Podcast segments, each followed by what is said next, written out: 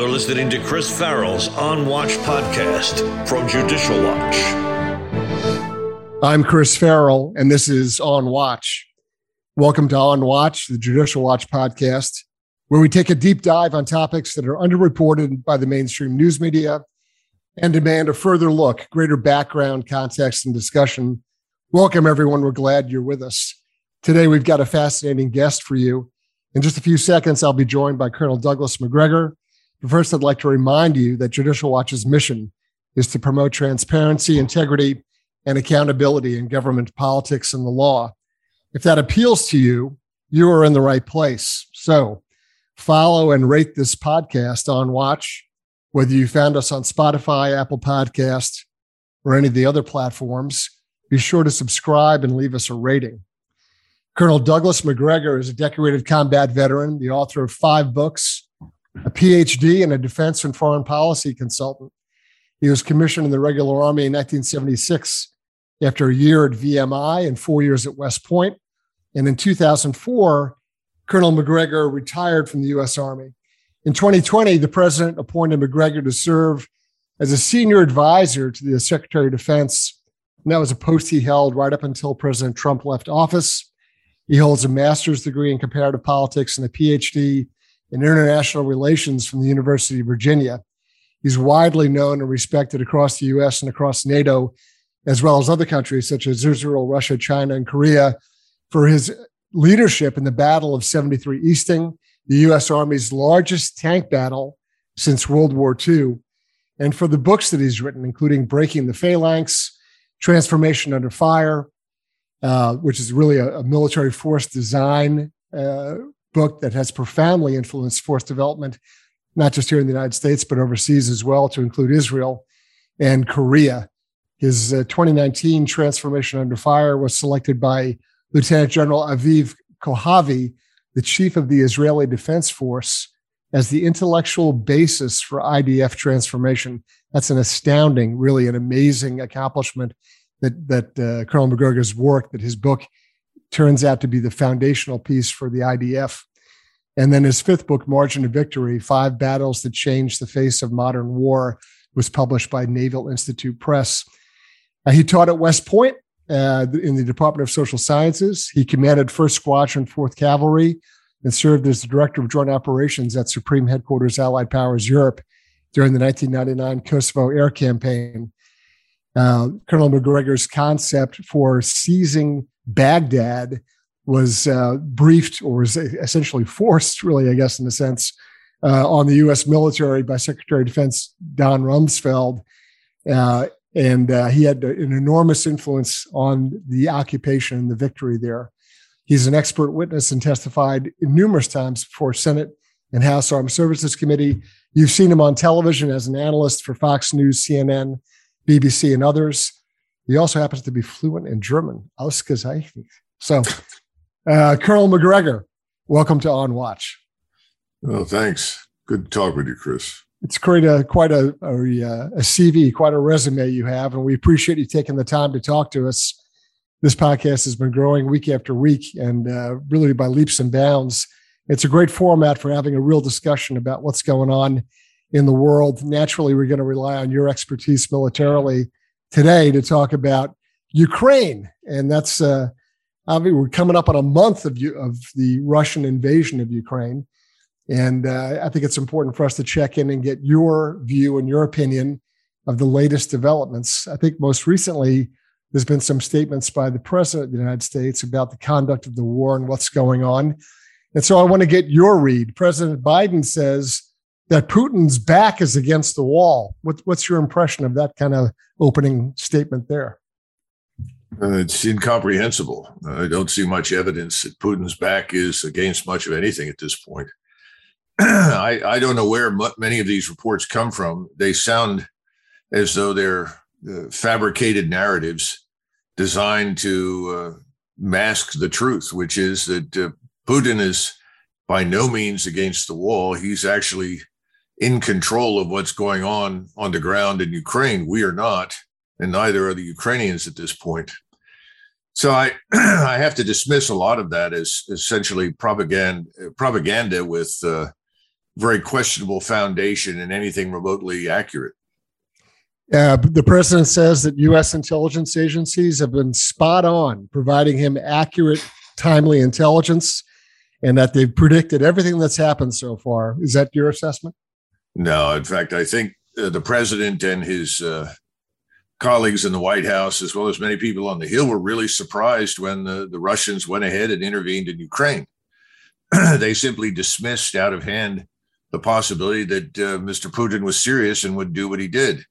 I, I think that has to be understood within the framework of the last sort of fifteen to twenty years, because Putin's decision to go in was certainly no surprise to anyone that paid any attention to what's been going on in Ukraine. Ukrainians, under our leadership, have effectively invited Russian military intervention.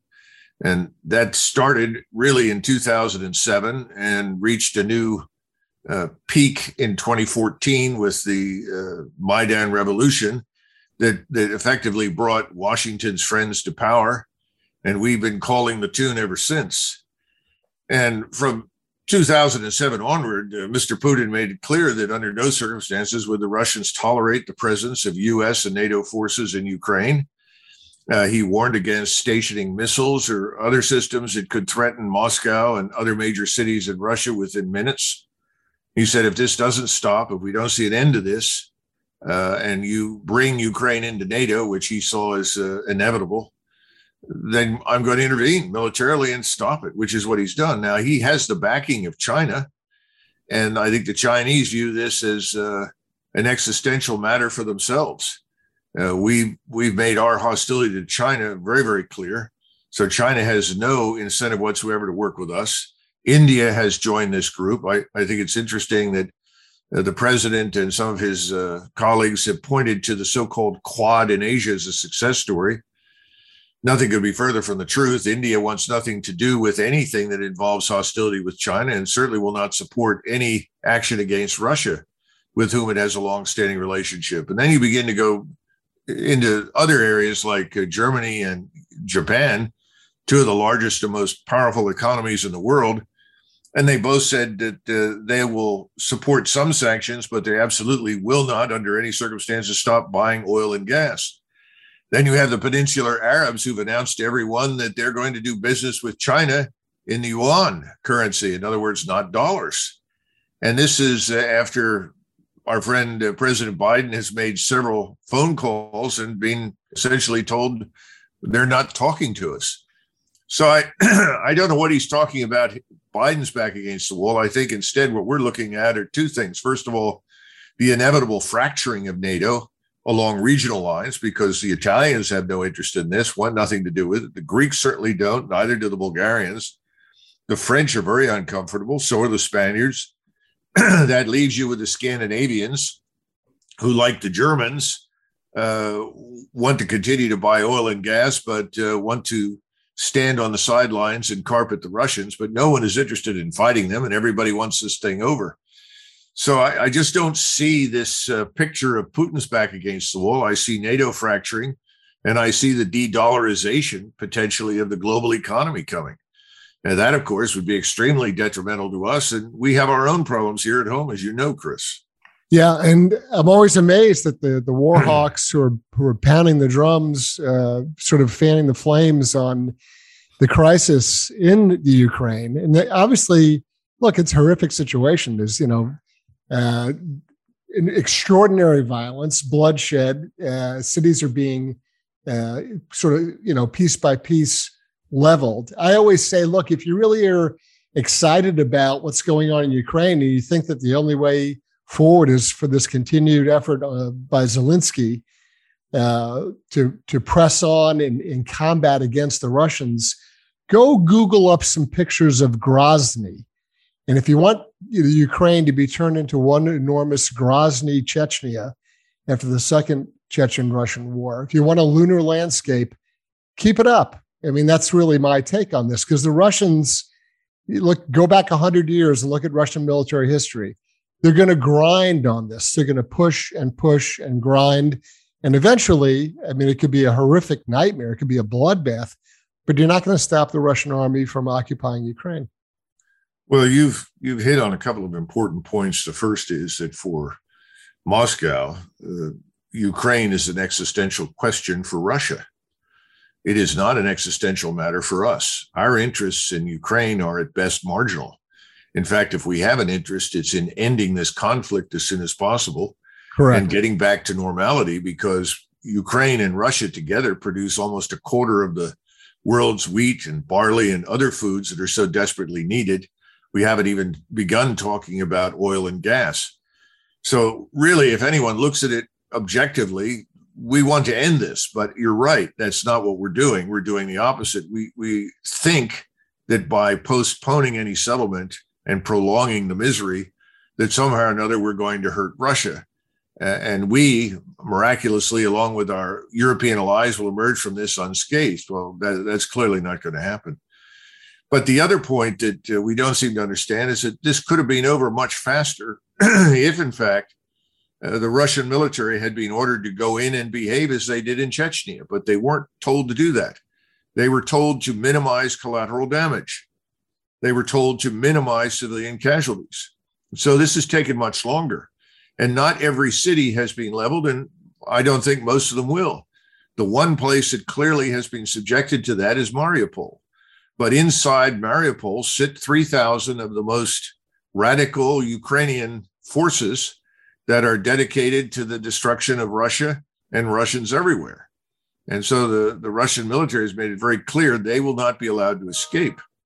But elsewhere, uh, quite frankly, they've moved very slowly, very deliberately, because they really don't want to march into these cities. What they want is an agreement. They want an end to the fighting, but to get that, they want neutrality for uh, Ukraine. In other words, Ukraine cannot be aligned with any bloc.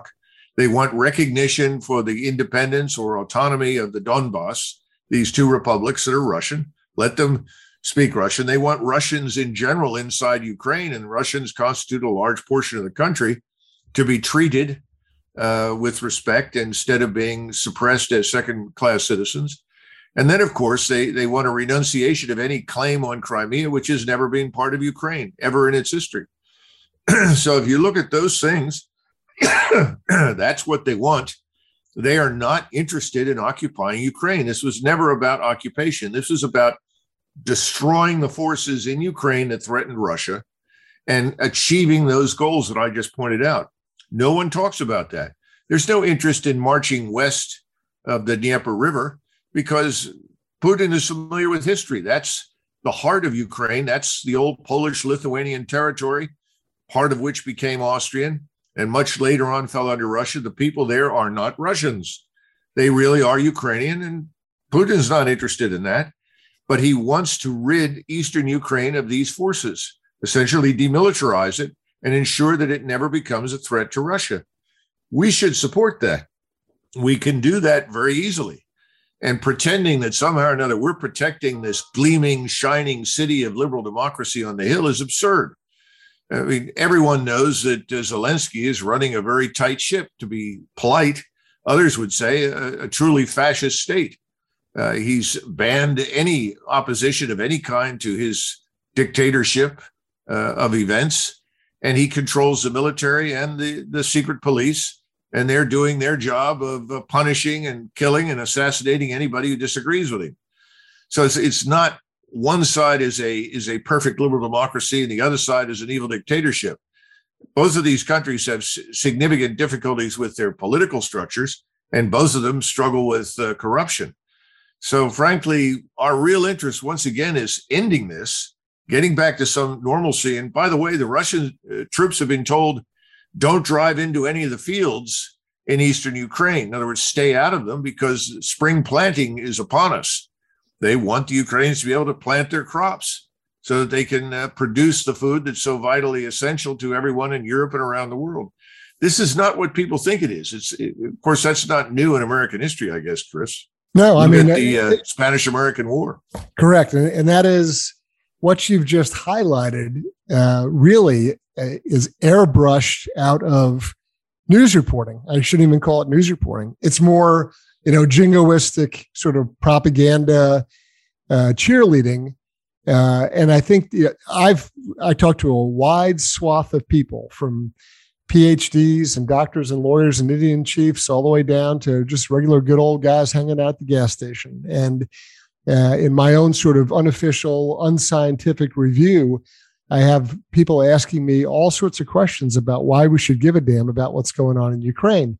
It isn't that they don't care that people are being killed or that, you know, the Russians are rolling into a different country that isn't theirs. They they get it. I mean, they objective. They know that it's objectively wrong. That's bad. You know, don't uh, destroy cities and kill civilians. There isn't that level of of uh, disbelief or skepticism, but they do have a hard time trying to understand what's in it for us. And they they look at reporting, and because of the insanity of, you know, fake news and cancel culture and all that stuff, they really don't know what to believe anymore. They don't know whether they're getting the real story or something that's been all dressed up, you know, lipstick on the pig or airbrushed out of history.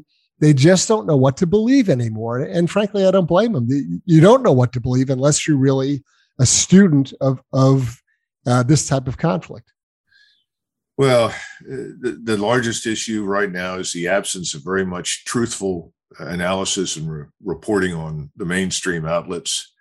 That, that's an enormous problem. It's not the first time that we've seen it. Anybody who took the trouble to read uh, Noam Chomsky's great work, Manufactured Consent, understands what's been going on. The real question is, is this thing uh, culminates, and it will over the next two weeks. It will culminate in the destruction of the Ukrainian forces or their outright capture. That's well underway. But the other point is, if we do not broker a ceasefire, then I suspect they will go into Kiev or Kyiv or whatever they want to call it this week.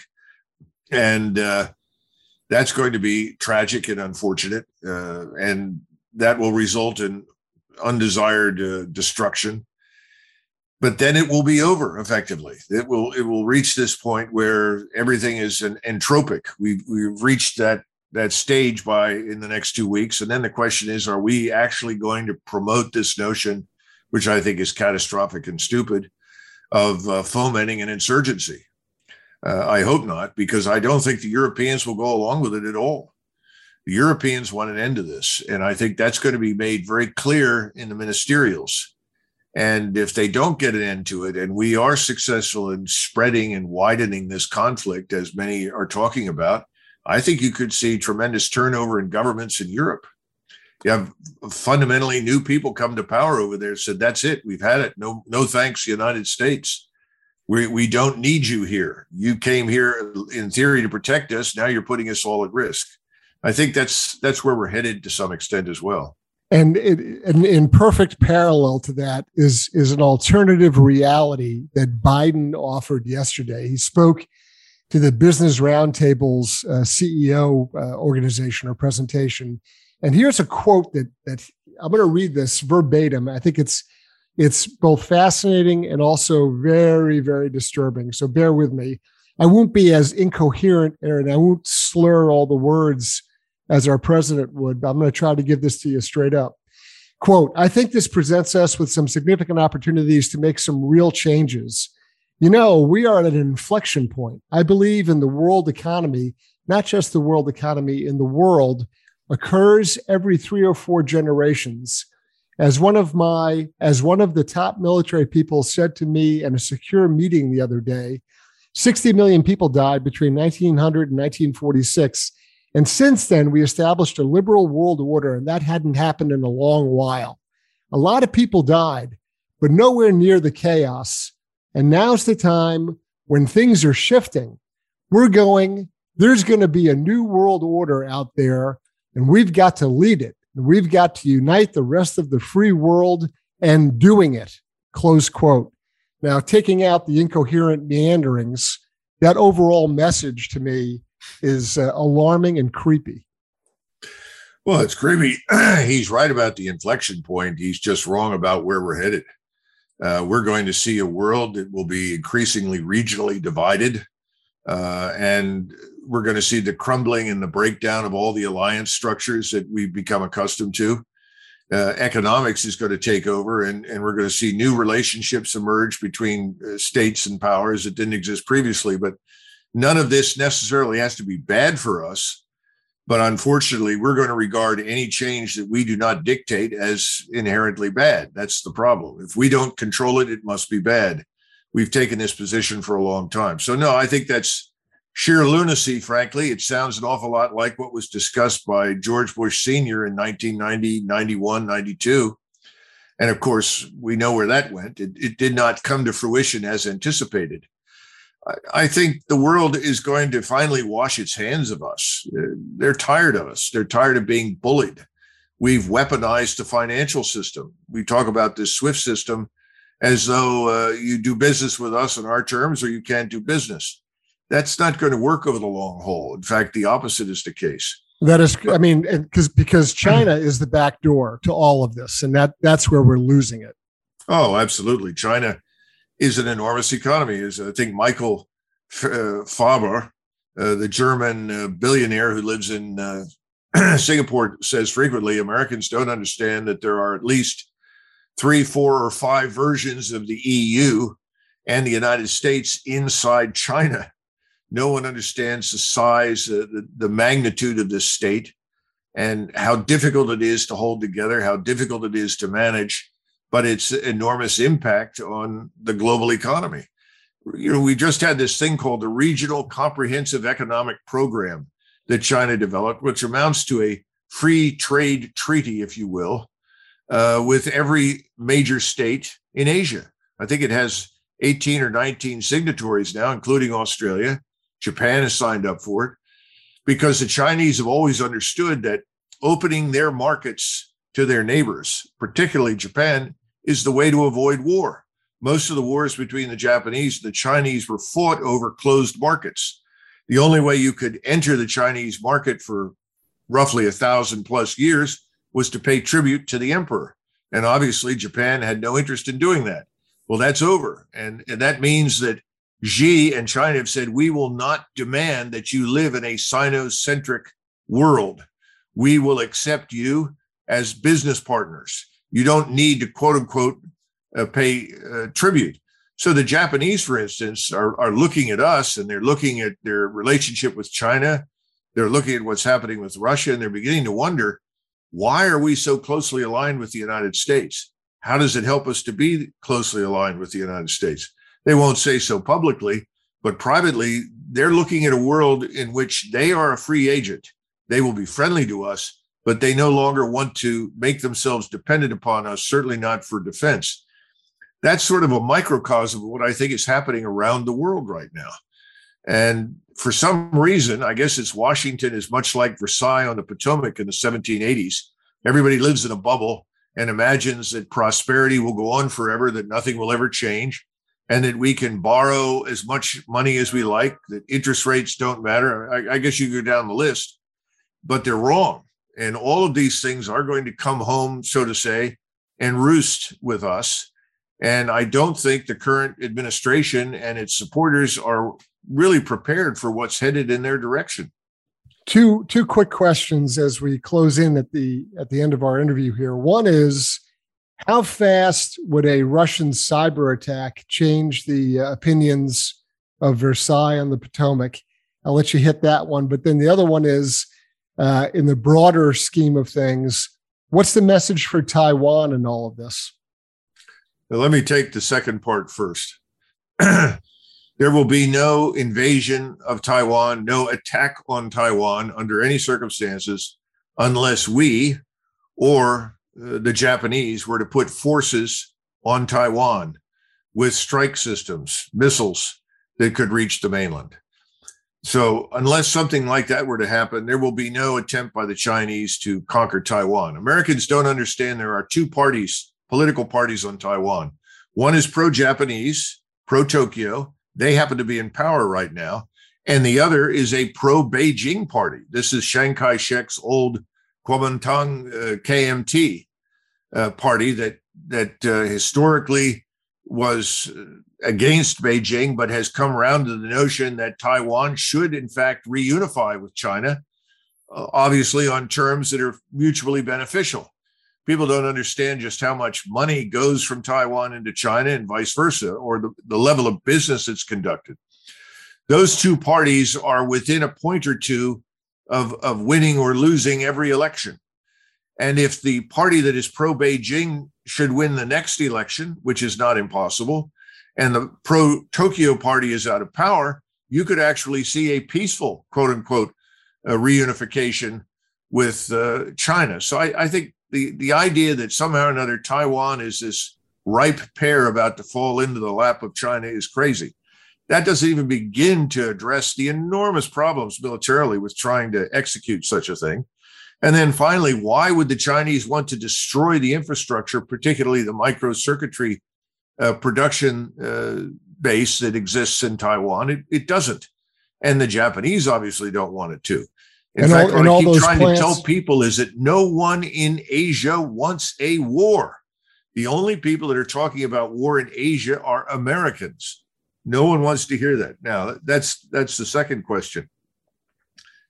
I'm not sure about the first one. Could you repeat that? Yeah, it was the the likelihood of, of the mood and all the language changing dramatically in Washington with uh, with one pointed cyber attack from the Russians. You know, I, I, that's hard to know. The Russians could do enormous damage to us if they wanted to. They may yet do it. Uh, the Russians are very good at es- escalating horizontally as opposed to vertically. Uh, You know, I, I don't know what would wise up Washington other than bankruptcy, to be blunt. Uh, I think that's the one thing that will have an impact when it becomes clear that we've reached the, the point of no return on debt-financed consumption. And I think we're close. But otherwise, uh, you know, the Russians do not want an escalation to the nuclear level, obviously. They do not want a war with the West. They don't maintain forces large enough to attack the West. They want to do business with the West. We've decided to demonize Russia and make it impossible for them to operate in any space where we are also present. I think this is disastrous, and I don't think anyone in Ukraine will benefit from this approach. Colonel Douglas MacGregor, thank you for uh, taking the time to talk with us. Your insights are fascinating. They are uh, refreshing from sort of the... Uh, the propagandistic drumbeat uh, on both sides, or on the on the, the Russian-sponsored side, and then the others in Washington who are uh, in love with the idea of perpetuating war in Ukraine. We thank you for your honesty, for your exceptional service to this country, and we look forward to speaking with you again soon. Okay, thank you, Chris. Appreciate it. I'm Chris Farrell on Watch. Thanks for listening to Chris Farrell's On Watch podcast. For more information, visit w w w dot judicial watch dot org, because no one is above the law.